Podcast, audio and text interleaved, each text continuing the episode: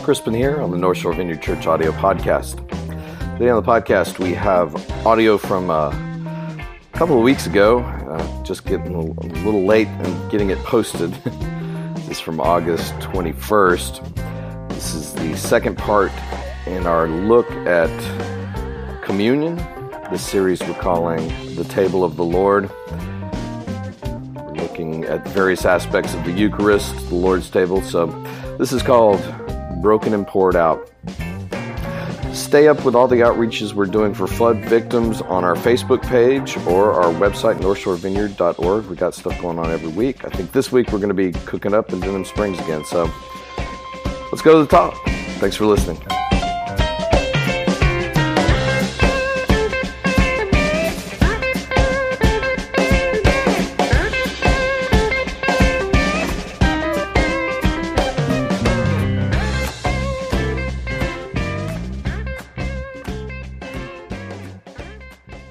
Uh, the first, uh, on the, on the front of your outline, John thirteen.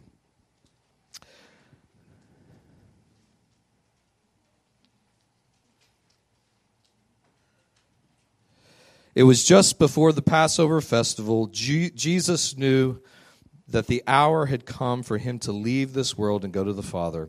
Having loved his own who were in the world, he loved them to the end. The evening meal was in progress, and the devil had already prompted Judas, the son of Simon Iscariot, to betray Jesus. Jesus knew that the Father had put all things under his power and that he'd come from God and was returning to God. So he got up from the meal, took off his outer clothing, and wrapped a towel around his waist. After that, he poured water into a basin and began to wash his disciples' feet, drying them with a towel that was wrapped around him. He came to Simon Peter, who said to him, "Lord, are you going to wash my feet?" And Jesus replied, "You do not realize now what I'm doing, but later you will understand." "No," said Peter, "you shall never wash my feet." And Jesus answered, "Unless I wash you, you have no part with me." "Then, Lord," said Simon Peter, "not just my feet, but my hands and my head as well." Jesus answered, "Those who have had a bath only need to wash their feet. The whole body is clean, and you are clean, though not every one of you," for he knew who was going to betray him. And that was why he said, "Not everyone was clean." When he had finished washing their feet, he put on his clothes, returned to his place. "Do you not understand what I've done for you?" he asked them. "You call me teacher and Lord, and rightly so, for that is what I am. Now that I, your Lord and teacher, have washed your feet, you should also wash one another's feet. I have set you an example that you should do as I have done for you. Very truly, I tell you, no servant is greater than his master, nor a messenger greater than the one who has sent, sent him. Now that you know these things, you will be blessed if you do them."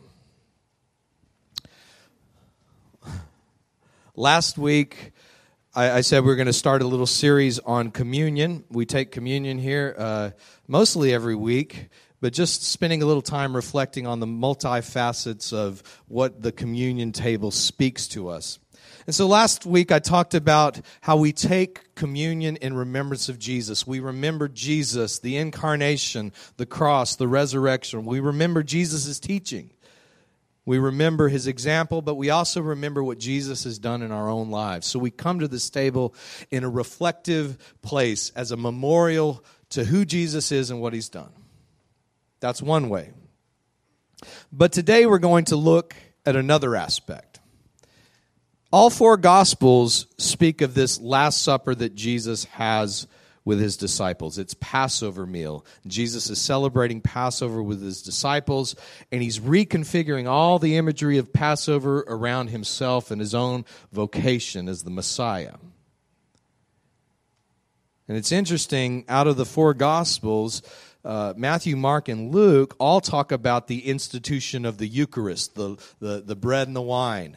But when it comes to John, the Gospel of John, John gives us this other story. John doesn't talk about Jesus breaking the bread or, or passing around the cup. He gives us another story of, of what Jesus did during that same meal that night.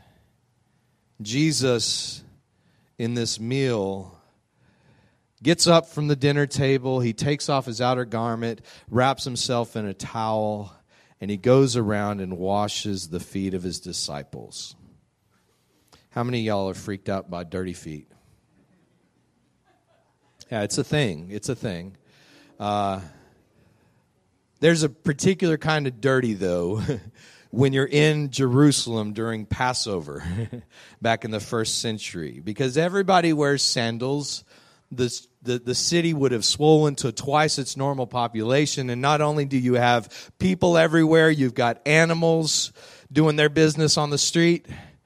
And so you kind of get an idea of some of the substances that might be found in between people's toes. And so when it came to washing feet, that was like the, the most disgusting job you could do in that culture. And, and actually, a lot of Jews, if you were well off enough, you would get a Gentile slave to wash your feet for you. And so when in Philippians, Paul talks about, let's consider Jesus, though being God, did not consider equality with God something to be exploited to his own advantage. Rather, he took the form of a servant and humbled himself. This is what we see in this supper. Jesus gets down and he washes the feet of the disciples. And when he gets done, he goes, you guys ought to do this for each other. Now, there's actually three main sacraments that are practiced by churches of all different stripes. We take communion. Communion is one of the most common sacraments, along with baptism. Most Christian churches believe in baptism. At least they, they argue of how, how you get baptized, but they believe in baptism. And then the third would be foot washing. Now, thankfully, we're not a group of people that practices actual foot washing. Um, but those of us who don't actually have foot washing services on a regular basis, because we've got clean feet now and shoes and all that, um, those of us who don't have foot washing services, the reason we don't is we because we believe that because what Jesus did here was a symbolic act. Jesus wasn't just telling his disciples to wash their feet all the time. He was actually speaking of this action of humbling himself and loving them and caring for them in that moment.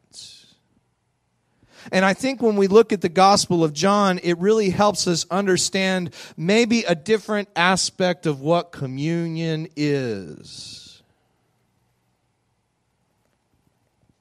What if when Jesus, holding the bread broken and taking the cup and saying, do this in remembrance of me, what if Jesus wasn't saying, just take communion every week when you get together and remember me, but what if he was saying, do this, what these symbols point to?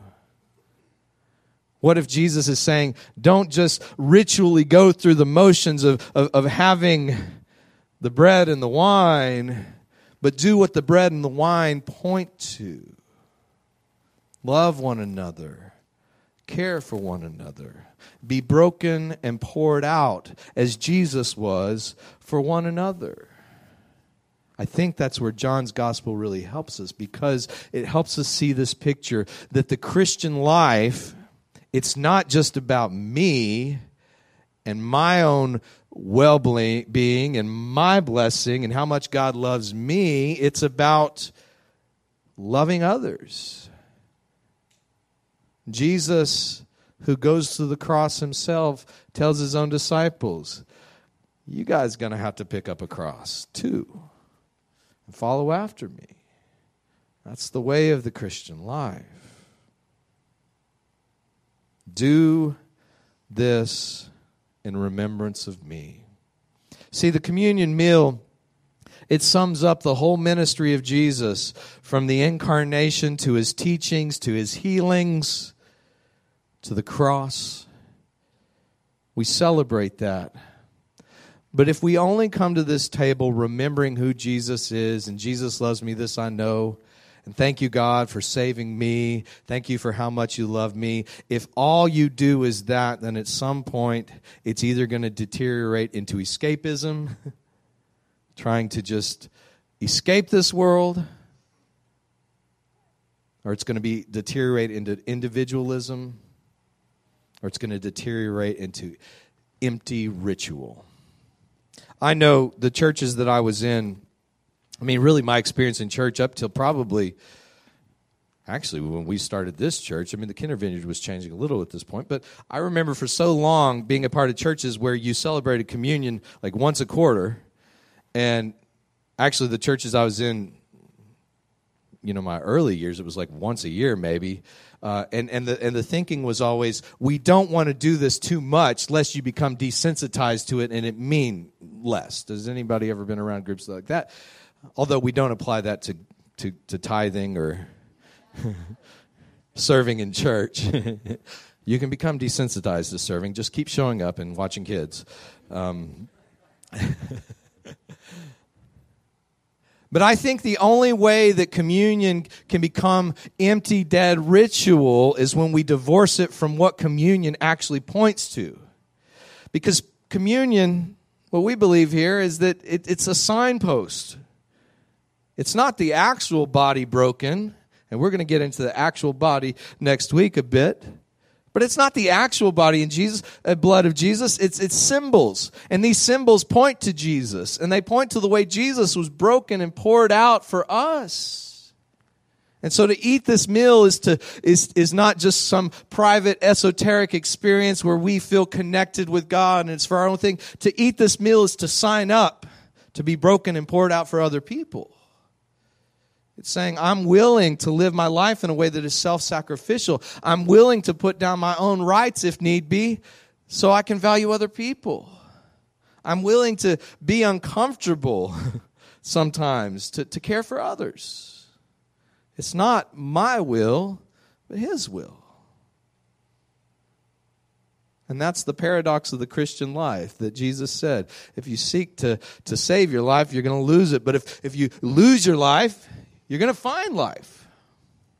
How many times is that the truth? You know, Jesus said even, he said crazy things like it's more blessed to give than to receive. I never understood that as a kid. But when you can actually give of yourself, your time, your care, your heart to another person, you find that you encounter Jesus right there. You encounter the Spirit right there in that place. And so today, I think the question we need to wrestle with for the next week, uh, to, to let these things be on our heart as we go about life is, God, how can I be broken and poured out today for other people? Maybe it's in prayer. Maybe it's praying for other people, interceding for them. Maybe it's sitting down and, and, and, and listening to people. Maybe it's picking up a, a wheelbarrow and going to gut people's homes.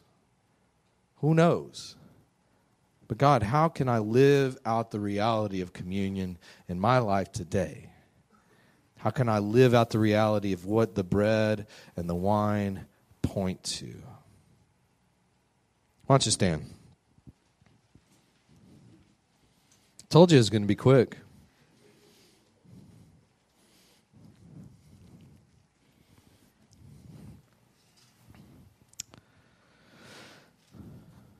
Lord God, this morning we just we want to pray for all those who have been affected by the flooding. Lord, for those this morning that are struggling uh, with depression and despair,